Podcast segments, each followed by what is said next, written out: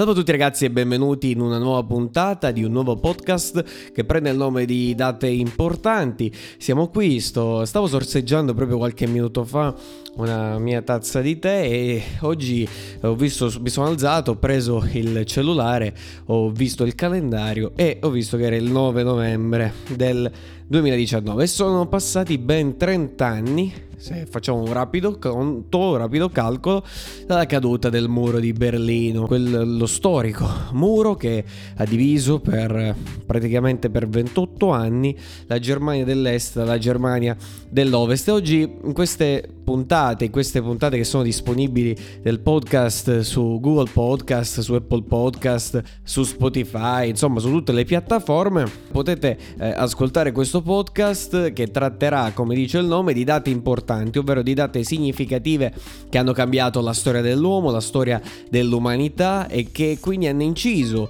eh, in maniera positiva, perché come sappiamo la storia è fatta sia di eventi positivi che anche di eventi molto negativi e ogni, con ogni data mm, cercheremo appunto di ripercorrere, non in maniera cronologicamente ordinata, però cercheremo di ripercorrere un po' la storia dell'uomo, soprattutto la storia contemporanea, cioè quella che va dalle rivoluzioni, alle rivoluzioni prima inglese, poi francese, che sono rivoluzioni borghesi, fino a quella eh, appunto preceduta da quella americana, che è stata importantissima, che ha creato uno dei primi stati liberali, però con tutte le sue contraddizioni, con il, l'imperialismo, con il colonialismo e tutto quello che ne consegue, cercheremo di avere anche di fare una sorta di analisi critica a questi fatti. Il podcast comunque non durerà tantissimo, durerà all'incirca 10 minuti, quindi un, il tempo di ascoltare appunto brevemente il podcast ci sarà, non sarà un podcast che si protrarrà per tanto tempo, proprio perché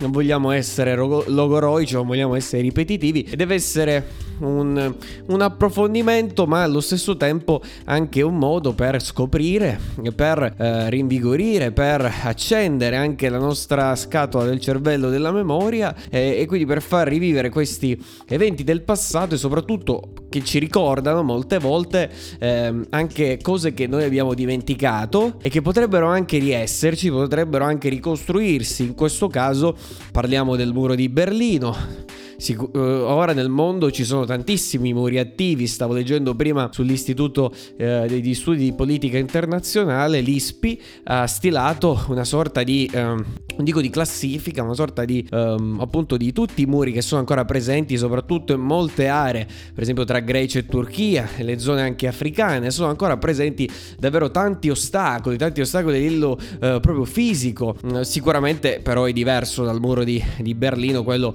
diciamo diciamo aveva una caratteristica anche non solo fisica perché divideva proprio fisicamente, si vedeva soprattutto anche a Berlino, c'è la porta di Brandeburgo, vicino alla porta di Brandeburgo, eh, appunto separava quella che era la Germania dell'Est dalla Germania dell'Ovest, non solo fisicamente ma anche ideologicamente, lì c'erano due ideologie, c'era il comunismo, eh, insomma sostenuto dall'Unione delle Repubbliche Socialiste Sovietiche, quindi dall'Unione Sovietica con eh, Stalin che aveva preso il posto di Vladimir Lenin e appunto quindi una forte ideologia e due modi anche di vivere il mondo in modo, in modo differente. Avevamo il comunismo che era tutto anche abbastanza centralizzato perché si è fermato in realtà il comunismo sempre a una fase, cioè quella di dittatura del proletariato e quindi c'era un controllo anche sulla, su, sulla popolazione eh, di eh, un certo grado, di un certo livello Infatti, per esempio, in Germania era presente la Stasi,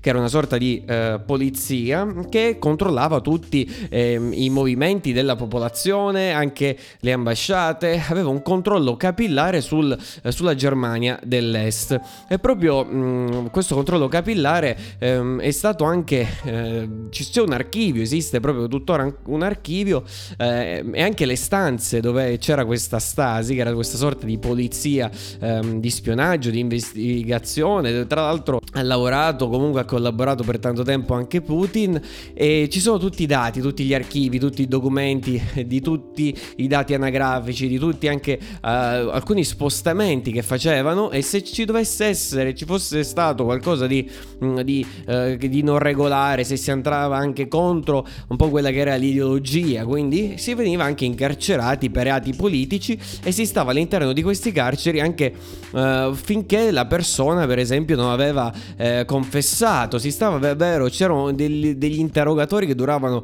ore e ore. E proprio queste testimonianze le ho ascoltate ieri sera in diretta in un programma bellissimo di Ezio Mauro ehm, che è stato davvero interessante, adesso non mi viene il nome però vi consiglio di andarlo a ripescare su RaiPlay perché ci sono delle considerazioni di un certo livello e, mh, mm, e sinceramente le, le, ascolterei perché sono davvero eh, interessanti proprio su, per quanto riguarda la Stasi, per quanto riguarda il muro e la costruzione del muro di Berlino in generale. Però partirei appunto di come siamo arrivati al muro di Berlino. Allora,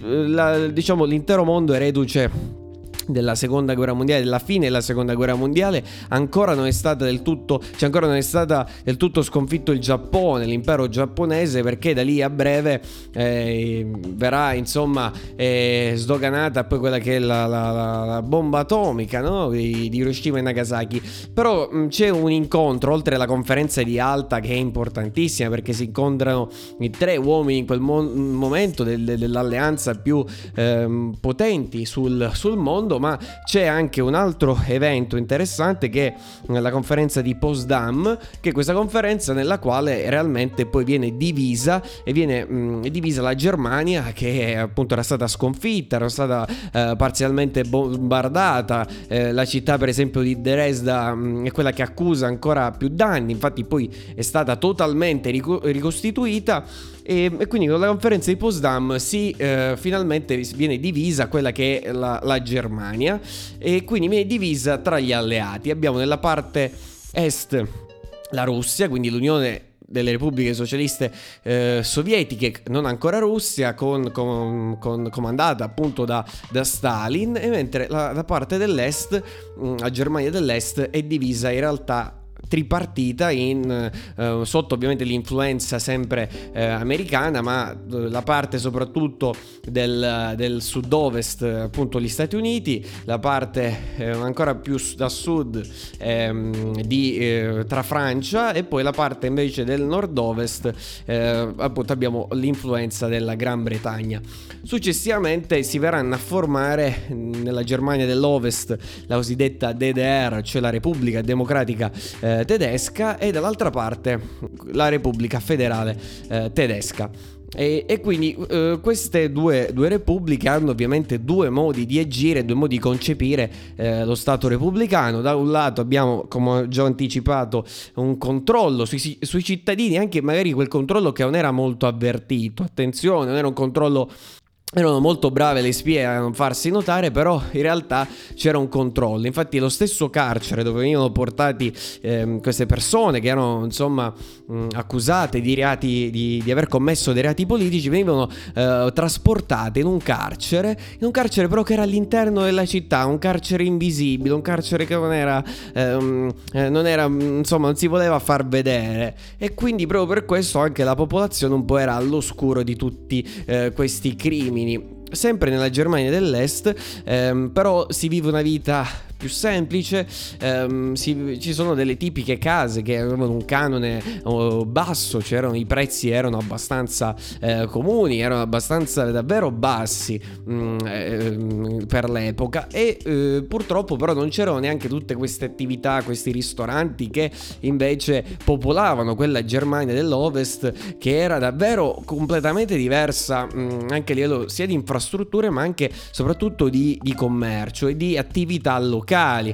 eh, c'erano tanti ristoranti, ehm, c'era soprattutto mh, mm, la sera era animata da tantissimi eh, giovani che magari andavano a bere qualcosa, ma anche a livello non solo eh, commerciale ma anche a livello proprio culturale. Era una città dove eh, molti giovani si eh, trasferivano perché eh, era una città viva dal punto di vista proprio eh, culturale e intellettuale. Sono state incise anche molte canzoni all'interno proprio mh, mm, del, um, dei territori mh, mm, della Germania dell'Ovest nonostante a pochi eh, metri insomma di distanza li separasse quello che è questo gran muro che è un muro come abbiamo detto non solo fisico perché separa letteralmente letteralmente anche delle persone, mm, anche delle famiglie che magari stanno da un lato nella Germania dell'Est e vorrebbero ehm, vedere quelli dell'Ovest o semplici amici e conoscenti. Ovviamente questo vale anche per il lato inverso, cioè conoscenti della Germania dell'Ovest che vogliono conoscere quelli dell'Est Insomma, in realtà la Germania ancora non è,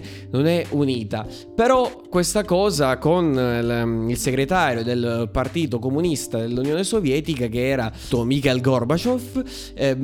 lui voleva attuare insomma, una politica completamente diversa da quelle eh, insomma, di Stalin o comunque le politiche insomma, precedenti, perché il suo obiettivo era quello di rinnovare il cosiddetto comunismo reale o socialismo reale, quello che in realtà eh, eh Marx profetizzava ma che si è fermato effettivamente solo alla dittatura del proletariato e a un controllo quasi orwelliano di, quello, di quelle che erano appunto le attività delle persone. Nonostante questo appunto eh, cosa voleva fare Gorbachev? Voleva attuare la cosiddetta politica, la perestroica, questa parola che significa rinnovamento e un cambiamento, un adattamento del comunismo ai tempi diciamo più moderni e quindi anche dare più spazio all'iniziativa privata eh, per cercare appunto di sollevare eh, soprattutto l'economia, l'economico e, e modernizzare il, il paese. E un'altra cosa, appunto, Gorbaciov in questo tentativo di rinnovamento,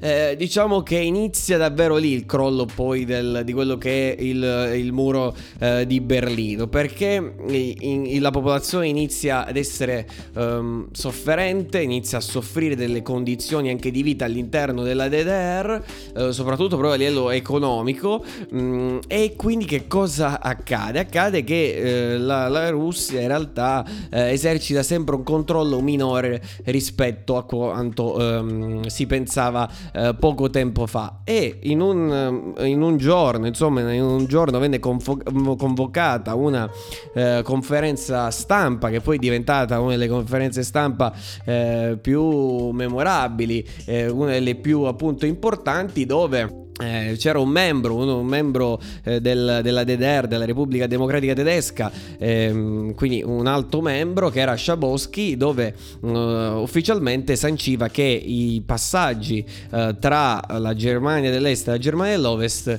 eh, potevano essere effettuati e quindi in modo di... Quindi, quindi venivano abbattute le cosiddette uh, frontiere e quindi era possibile questo passaggio. E il nostro giornalista Riccardo Herman, che era uh, ehm, corrispondente del, dell'ANSA, appunto disse, fece una domanda eh, proprio rivolta a Schabowski e, e, gli, e gli, chiese insomma quanto, eh, da quando eh, saranno operative queste, queste misure e lui ha risposto, qui nel comunicato non c'è scritto, in realtà poi c'era scritto, comunque da subito sostanzialmente e da subito quel, mh, mm, quella, quella, frase eh, pronunciata da Schabowski accelerò questo eh, movimento e proprio mh, mm, da, da, lì a poche ore sostanzialmente cadrà o verrà battuto il muro di Berlino dagli stessi abitanti, gli stessi berlinesi dell'est e dell'ovest che inizieranno a picchiare mh, mm, con, eh, con, dei piccoli martelli, anzi anche dei grandi martelli di grandi e di piccole dimensioni, inizieranno a picchiare questo questo muro e farlo abbattere. Da quel momento l'esercito, eh, comunque i militari, non, non, hanno ovviamente opposto alcuna resistenza e eh, si iniziò a passare da una parte all'altra. Quelli dell'est vivono questa nuova esperienza nella Germania dell'Ovest che era completamente diversa, si sentono eh, in un altro, quasi addirittura in un altro mondo e la stessa cosa fanno anche quelli dell'Ovest, vedendo la miseria anche della Germania dell'Est. Insomma, evento davvero memorabile. Mi è trasmesso in tutte le televisioni del mondo, la nostra inviata in quel caso c'era anche Lilly Gruber, che mh, mm, poi attualmente è giornalista della 7, che assiste in diretta a quell'evento storico. Una cesura storica perché da quel momento crollano non solo le ideologie, soprattutto in particolare quella del comunismo che in quel caso reale, il,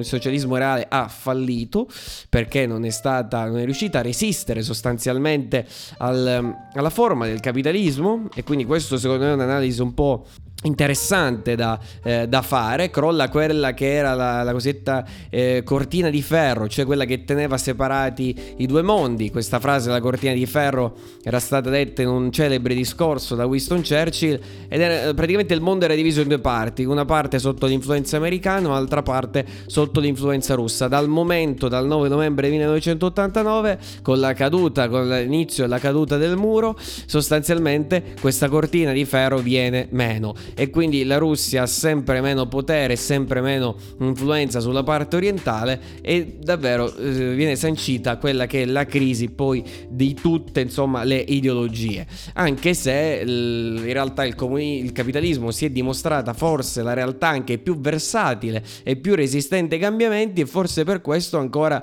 mh, mm, regna o comunque in qualche modo riesce ad essere stabile pur con le sue contraddizioni sia a livello sociale la questione questione sociale, eh, ma anche talvolta appunto di disparità, di disuguaglianza economica. Io vorrei sapere le vostre opinioni, magari scrivetemele nei commenti oppure nella mail eh, dati importanti chiocciosgmail.com sono davvero vorrei sapere davvero la vostra opinione. Da questa prima puntata di dati importanti eh, è tutto. Ci vediamo alla, al prossimo podcast e ciao a tutti